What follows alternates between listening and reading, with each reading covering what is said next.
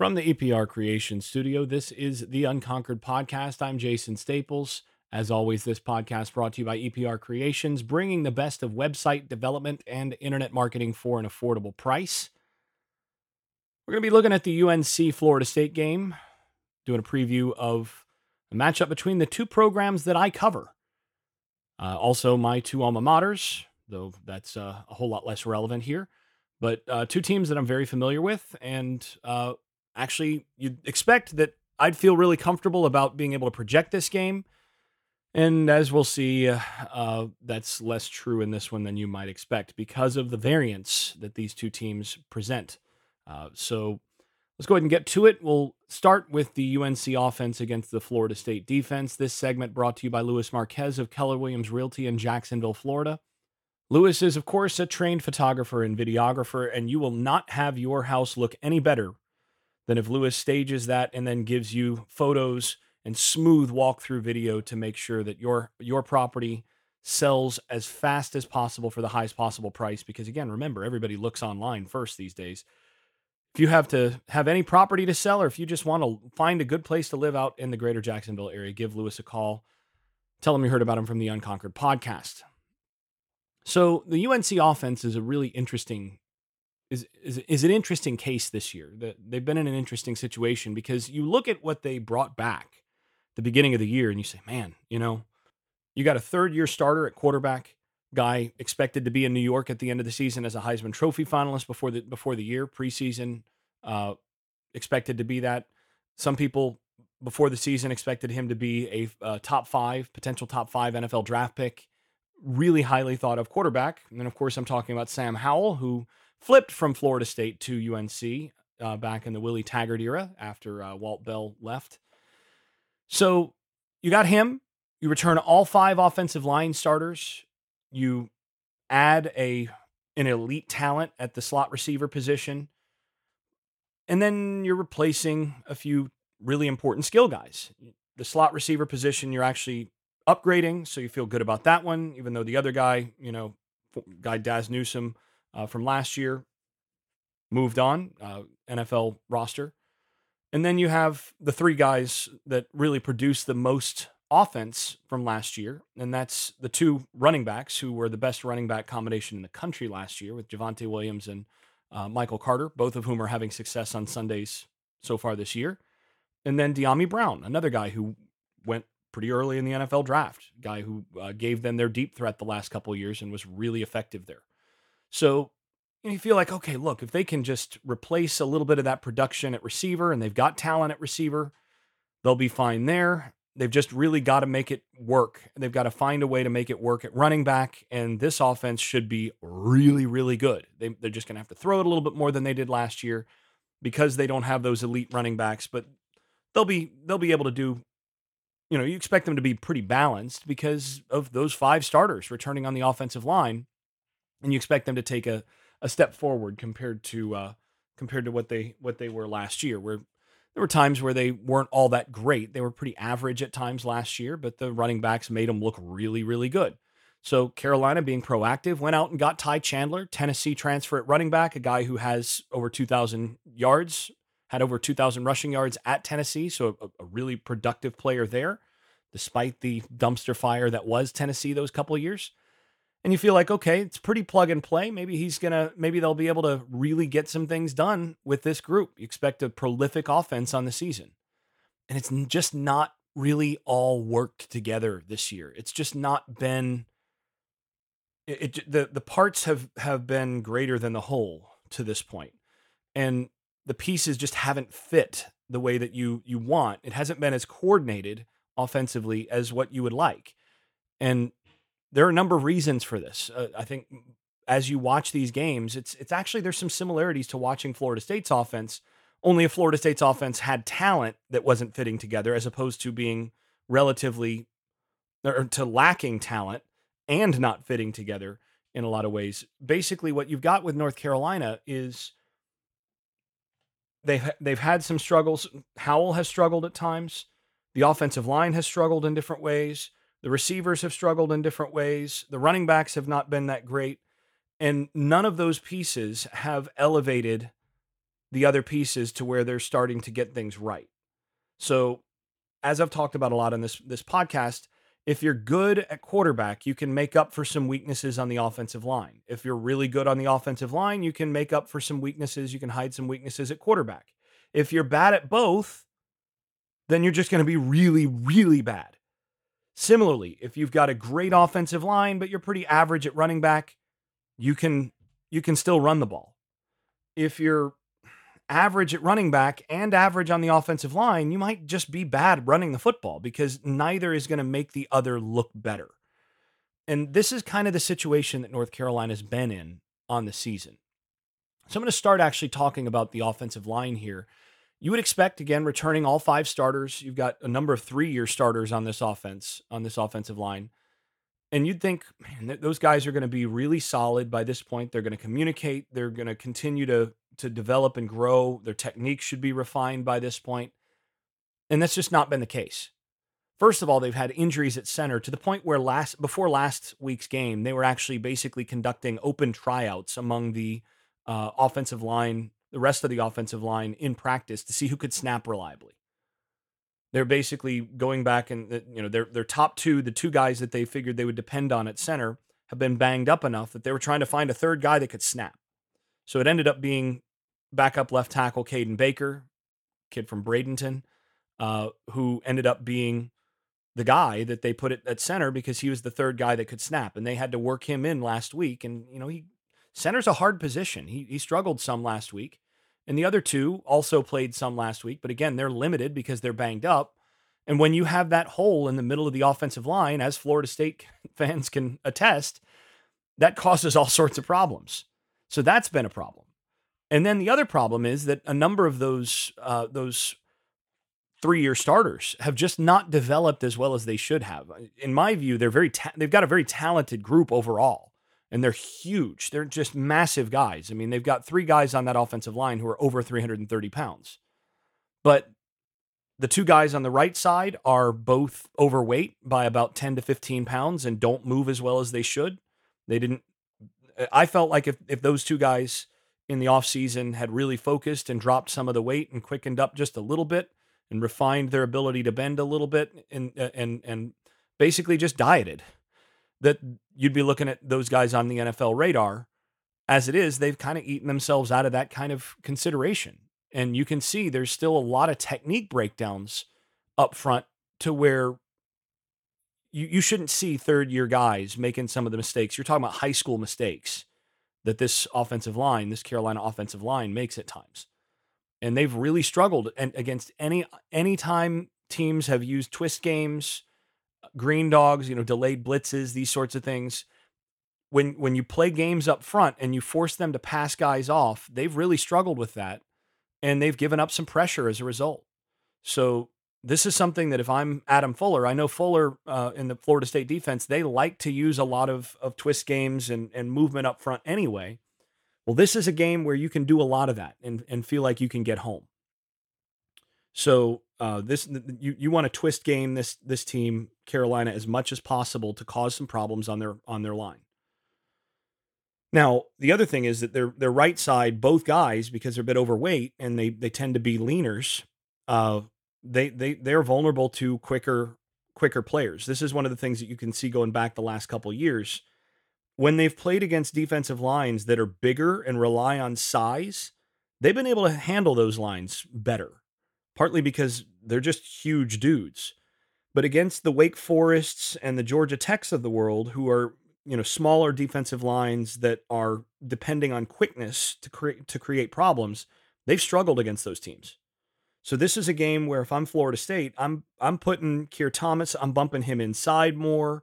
I'm doing a number of things like that to basically cause problems getting some penetration on the defensive line. The more you do that, the more you get this North Carolina team out of its comfort zone.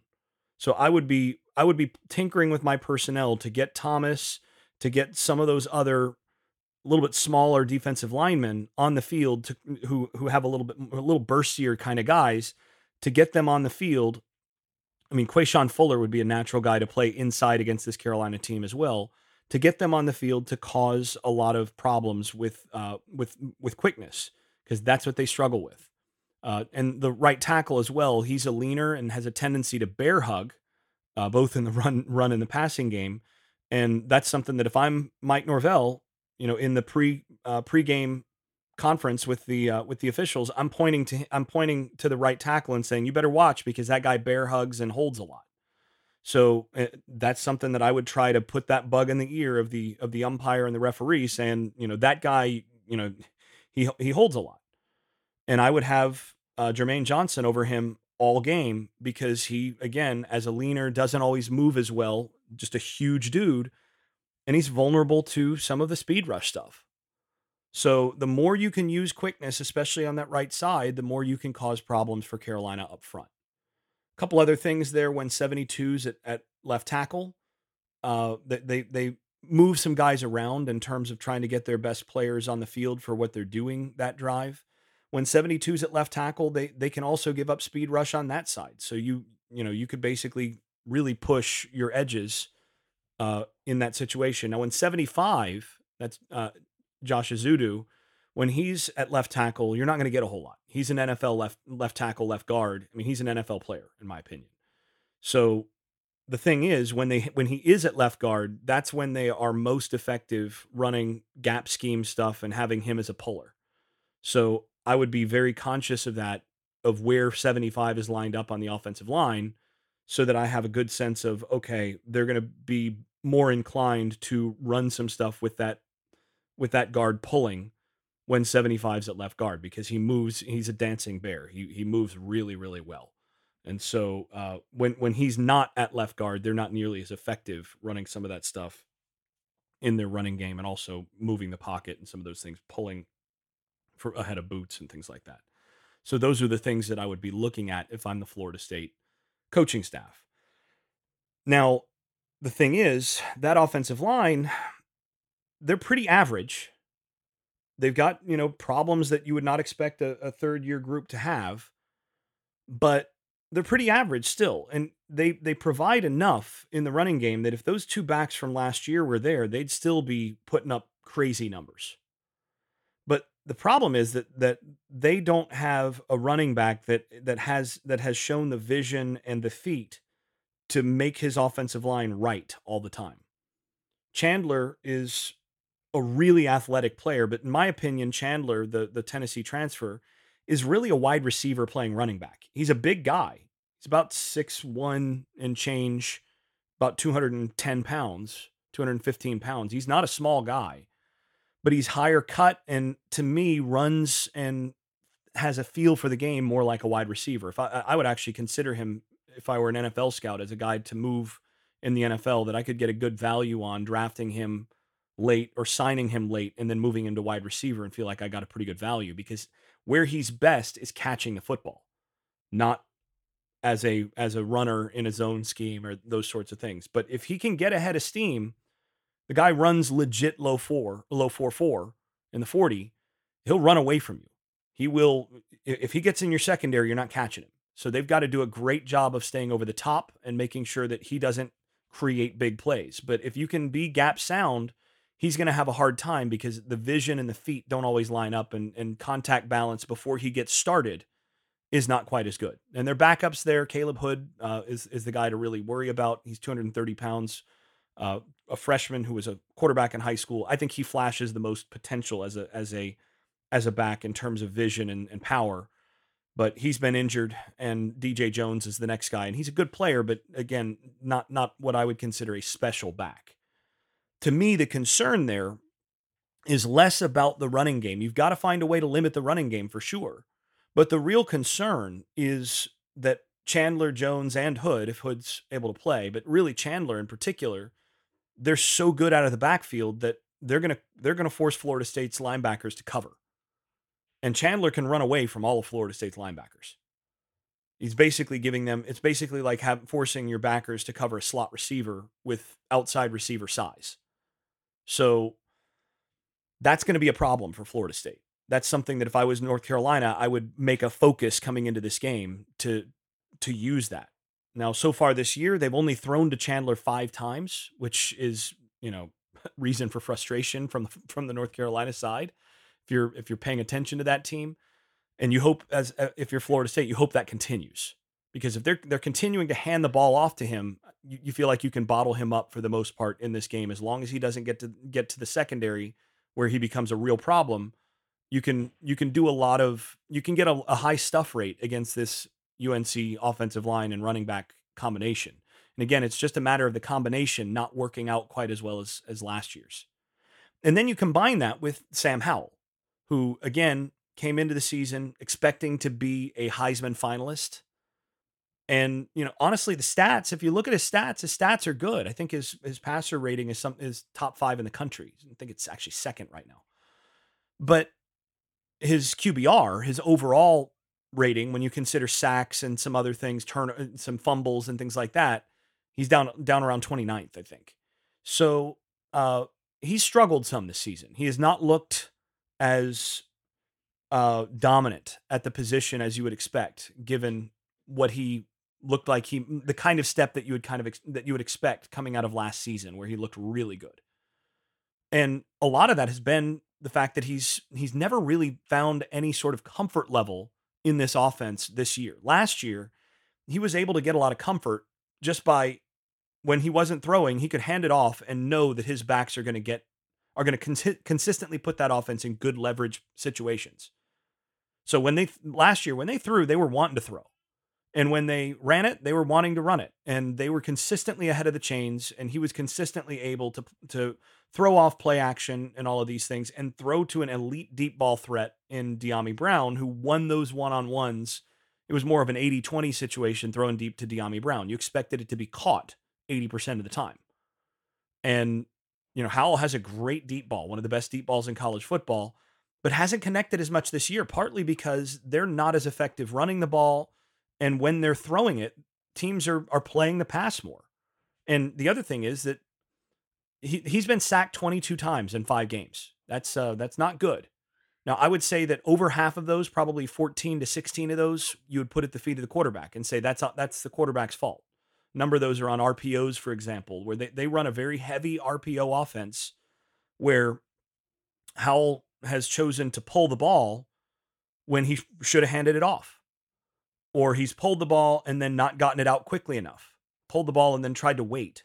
We can't wait when the when the when the uh, offensive line is is blocking is blocking run. And again, we've seen this a lot at Florida State, where you know la- last couple years, you look at James Blackman, RPO holds the ball, gets sacked. Everybody blames the offensive line, but you go, look, that ball needed to be out, you know, half a second before anybody ever got to him.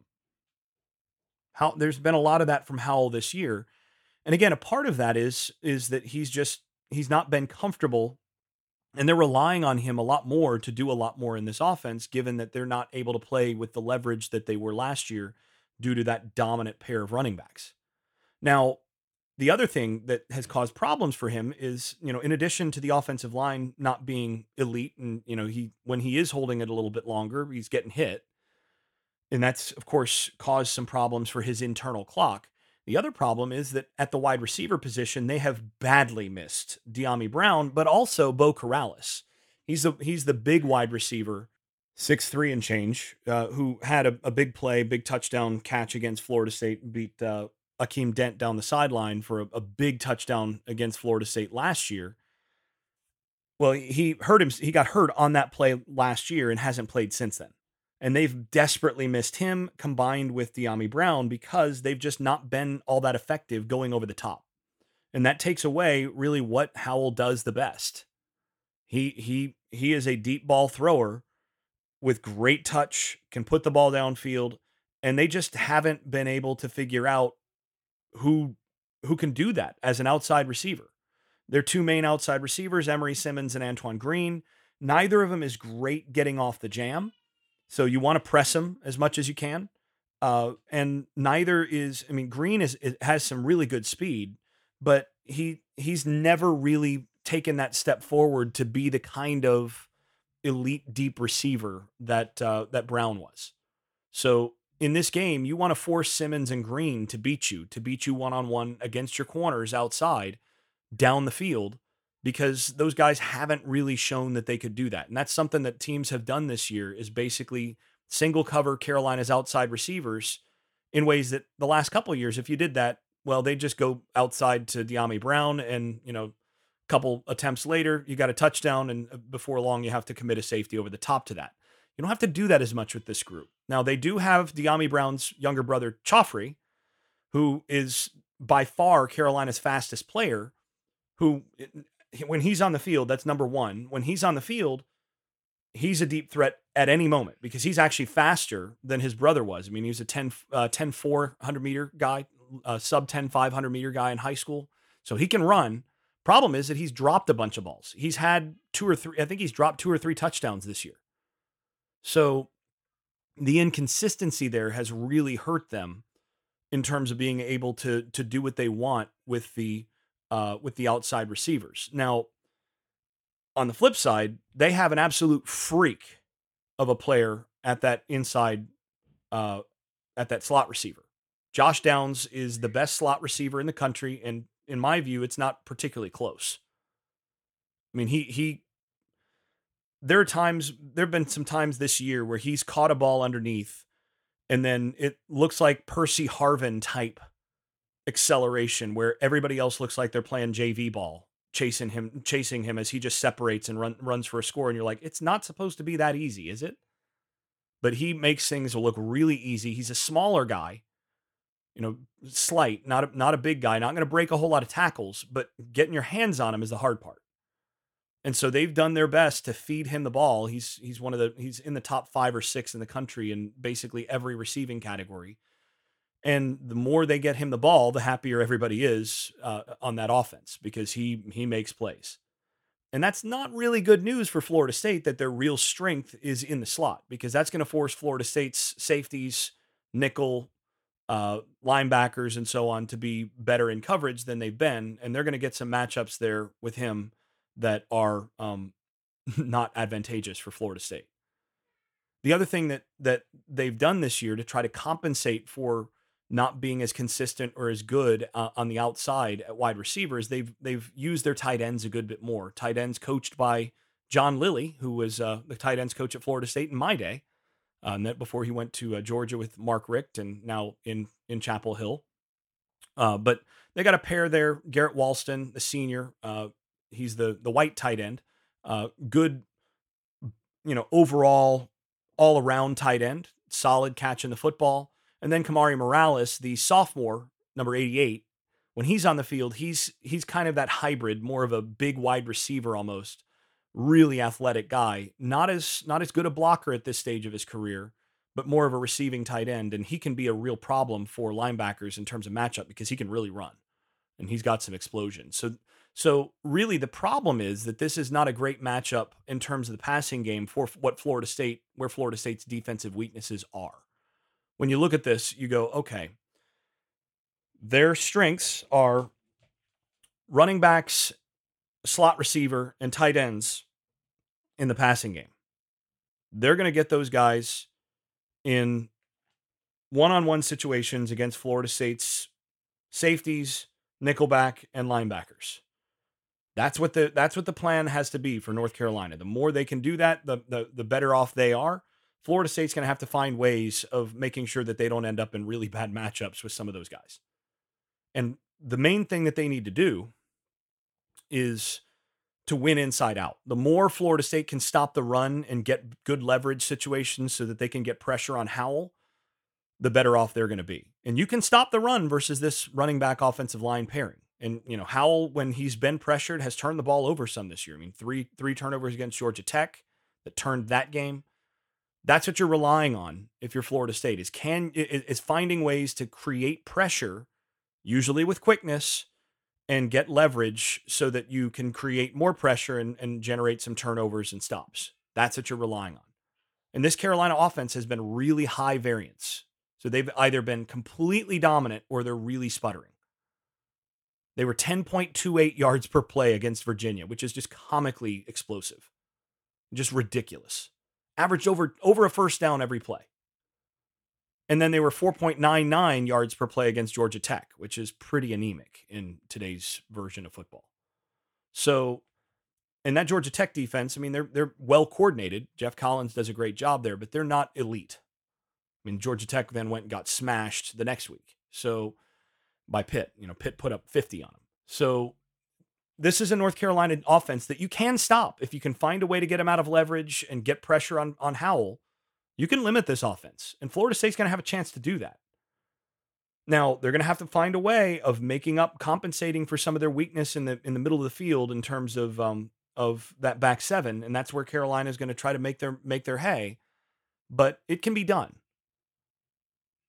To me, success for this game for Florida State's defense looks like limiting Carolina to around six yards per play. I don't think they're gonna. I don't think they're gonna do to to Carolina what Georgia Tech did. You know, sub five five yards per play. You get them under six yards per play, and you've done pretty well, I think. And I think ultimately you you kind of expect that that you're to have to score 35 to beat this North Carolina team in this game, especially at home. They've been much better at home than they've been on the road. Not sure why, but that was true even during the COVID season where there were, were no home crowds. They've just not been very successful on the road. At home, they're like two touchdowns better. That's just been the way it's been. Not sure why, but that's been the fact. So I think you have to factor on them being better, playing better, and probably having to, you know, you probably expect your defense to give up 35 plus in this game. Probably going to need 35 to win the game. So let's go ahead and flip over to the defensive side. Defensive breakdown brought to you by Shenandoah Newsma of Keller Williams Realty in Chapel Hill, North Carolina. You can find her at shenrealestate.com. Look, she's got a PhD. She knows how to research and will if you are in the research triangle area, you have you're going to find no better real real estate agent to be able to to get you in the best possible position, whether you're a buyer or a seller, than Shen. Give her a holler. Let her know you heard about her from the Unconquered podcast. So on the defensive side of the ball, uh, looking at this matchup, first of all, it's a matchup between two guys who've who've got some history. Jay Bateman, uh, who I, I think is a really good defensive coordinator for North Carolina, versus Mike Norvell, who obviously very good offensive mind, did you know did great work at, at Memphis. Those guys coached against each other back in the AC in, in the AAC when Bateman was at Army and when uh, when Norvell was at Memphis. So they've they've faced each other a number of times and they kind of know what what he, the, each of them knows what the other likes to do. Bateman's a guy who's a multiple fronts and packages guy, and they've finally got personnel in Chapel Hill that can do what they want to do there. So the, the problem for them is that the, that most of their talent the the majority of their talent is a bunch of freshmen and sophomores. So basically they're choosing between less talented older guys or more talented blue chip type young guys who are making mistakes. So that that kind of puts you in a catch 22 because you're trying to play enough older guys to keep from those mistakes killing you, but the older guys aren't talented enough to make big plays, so you have to splash in some of those younger guys and then those younger guys still uh, periodically make mistakes that then cause your defense some difficulty. So that's kind of where they're at. Now, what they what they're what they bring to the table is they've got a bunch of young talent on the defensive line, led by Myles Murphy, number eight. He's probably he might be the best defensive tackle Florida State has faced this year. He's a guy who probably would start at Florida State right now at defensive tackle. So, you know, I think he would probably start over Lovett right in that same category in terms of in terms of talent tier and and uh and quality. He's been right in that that Lovett category. So you're talking about a really good defensive defensive tackle. Next to him is a is a senior, Ray Vohasek, 51. He's he's a good player, but you know not outstanding. And then they're going to rotate in a five star uh, a five star freshman, Jahvaree Ritzie, number five, and then 56, Tomari Fox, who's more of a flex guy. To me, the, the key here, one of the keys here is when 56 is on the field, he's a smaller guy. He's, you know, he's a defensive tackle who's playing at about 280, 285 and and and sort of stubby. He's a guy that I would want to run at anytime he's on the field. Find ways to to displace him and and run more in his direction because he's just a bit undersized and use use that against them as much as possible. But he he's a guy that quickness wise can give your offensive line trouble as a as a pass rusher. So you've got to be aware of that. On the edge, they've got four guys that they rotate.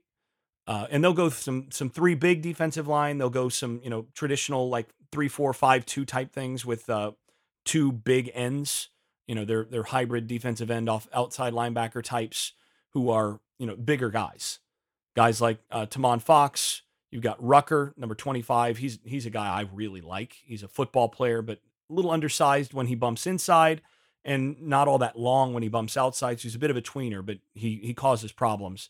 And then their most talented guy there is 10, Des Evans, who's 6'6, about 260, and a former high four star, couple services had him as a, as a five star recruit who's made some mistakes, but you can see the talent out there. And they'll drop those guys in coverage, they'll use them to set the edge. That's what they do. Now, those guys have had some issues at times with basically gap discipline and, and contained discipline they struggled mightily against Georgia Tech where, with the read game, with the read option game, where the, the the quarterback was able to get outside on a number of uh, of plays because those edge guys didn't hold their edge. That's just what they do. And and there were times where they just had too many missed assignments and it's one of those things where you kind of wish they hadn't had those problems because that's something that I'm sure has been emphasized all week in practice because they're going to be playing against the same kind of player in Jordan Travis. And if you know they hadn't had those problems to be fixed earlier in the season, then maybe you expect them to to make those mistakes now.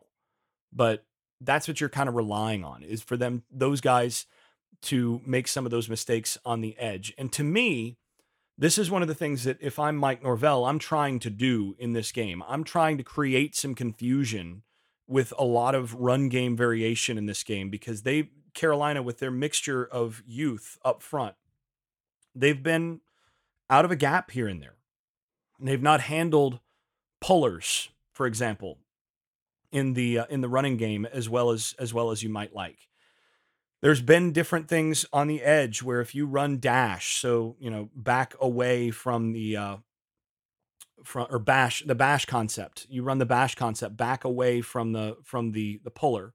If you run inverted uh, inverted zone reads. So the the back goes uh, outside and the quarterback goes inside. There's a number of things that you can do to cause hesitation with Carolina's contained players there that I think you could, you need to do in this game to try to find ways to to generate running game. And I think you can have some success with that with what they've shown.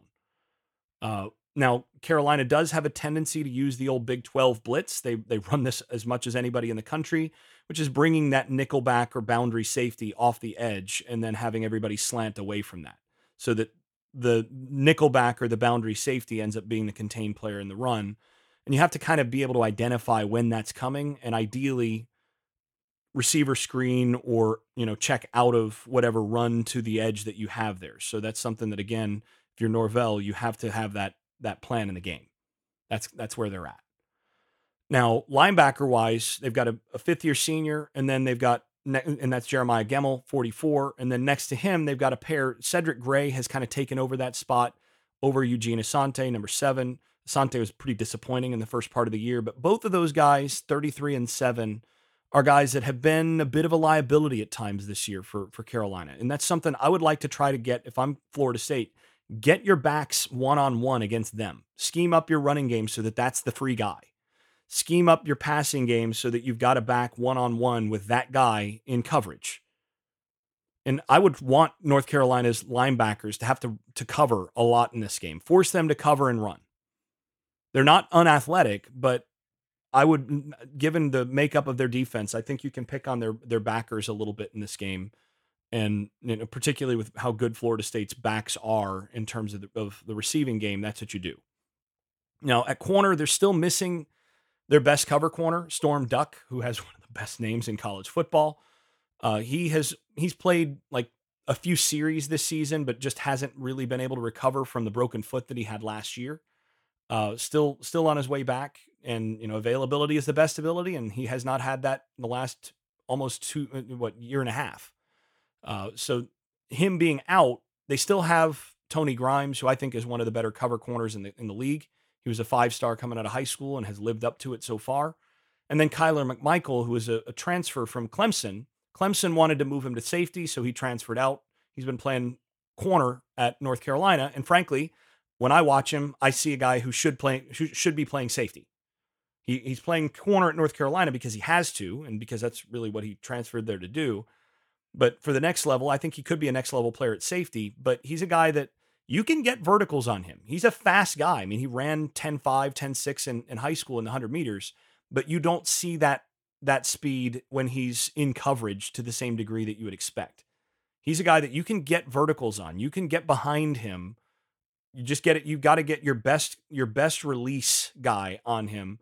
He gets heavy footed at the line of scrimmage, and you get you got to get vertical on him. And I would in this game, I would take at least three vertical shots or double moves or whatever on Kyler McMichael. I would target him in the deep passing game at least three times in this game because I feel like I might get at least two big plays out of that if I can get my quarterback to make those throws.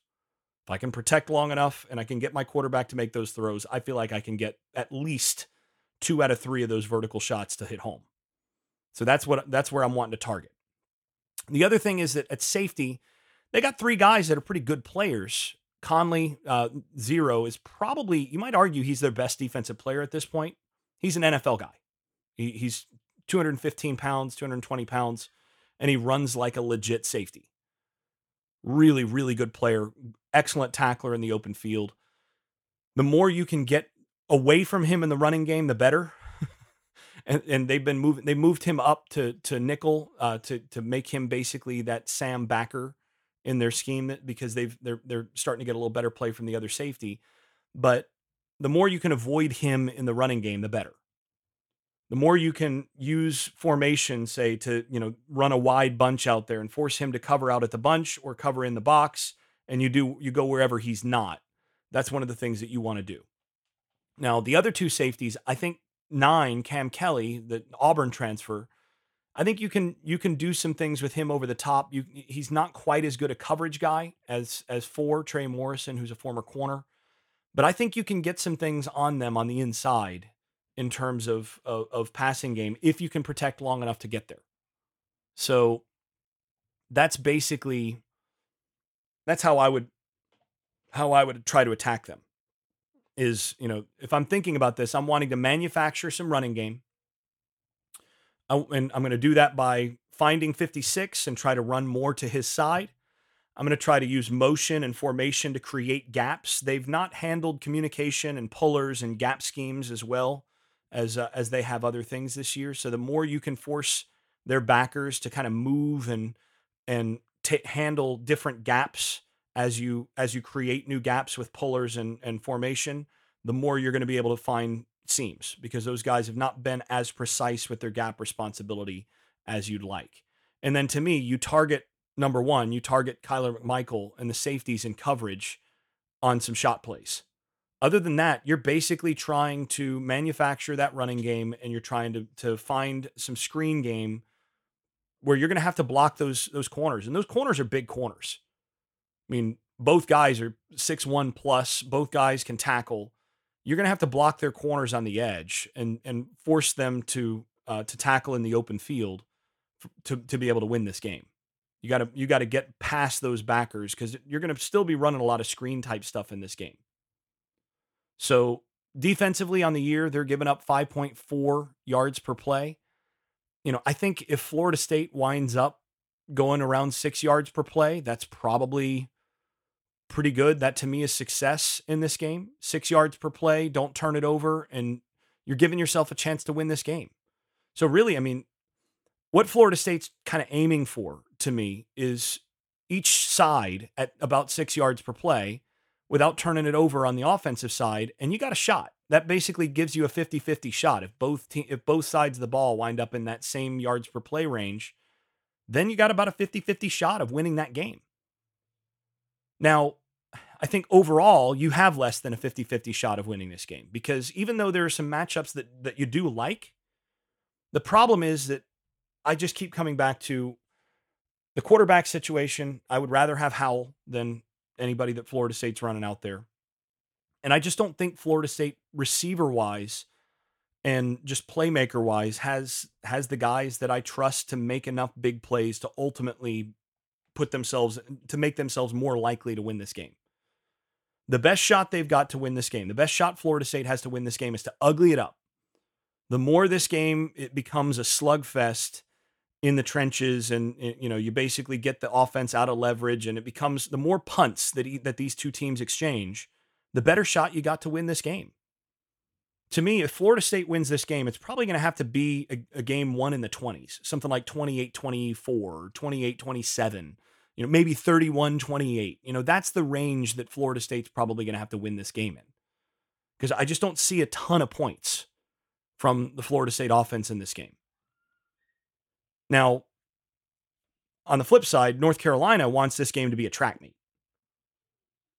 The, the, North Carolina would be fine giving up 30 points in this game as long as their offense is humming. And you know th- that what that what that tells me is that Florida State absolutely could win this game if they ugly it up enough. If they're able to to cause enough problems up front for Carolina on the offensive line and and force Howell into some bad decisions and and get pressure on him and make him uncomfortable then Florida State absolutely could win this game. But on the flip side, North Carolina could, with Josh Downs making a few big plays against Florida State's underneath coverage, uh, getting the running backs in, in the passing game, some of those things against Florida State's linebackers, Carolina could win this game by 28. Neither would surprise me. If Florida State wins this game, I'm not surprised. If North Carolina wins this game by 28, I'm not surprised. So to me, I end up splitting that difference pretty, you know, pretty much down the middle. And I'm going to go with, I went uh, North Carolina 38 13 on the Inside Carolina podcast, but I've looked at this game a little bit more since since I recorded that uh, day and a half ago. I'm going to go with North Carolina 38, Florida State 20 in this game. I think Florida State has about a 20, 25% chance of winning this game. I mean, it's a reasonable shot. This is not one of those games where you go, oh, you know, they're just just hold on and try not to get blown out. No, you can win this game if you're Florida State. You absolutely can win this game. You're just going to have to ugly it up and some bounces are going to have to go your way. But if I'm playing the odds, and this is not a game I would bet, I can tell you that right now. Both of these teams are way too high variance. You just don't know which team you're going to get. Are you going to get the, the North Carolina team that, that averaged 10 yards per play against a, a pretty bad Virginia defense?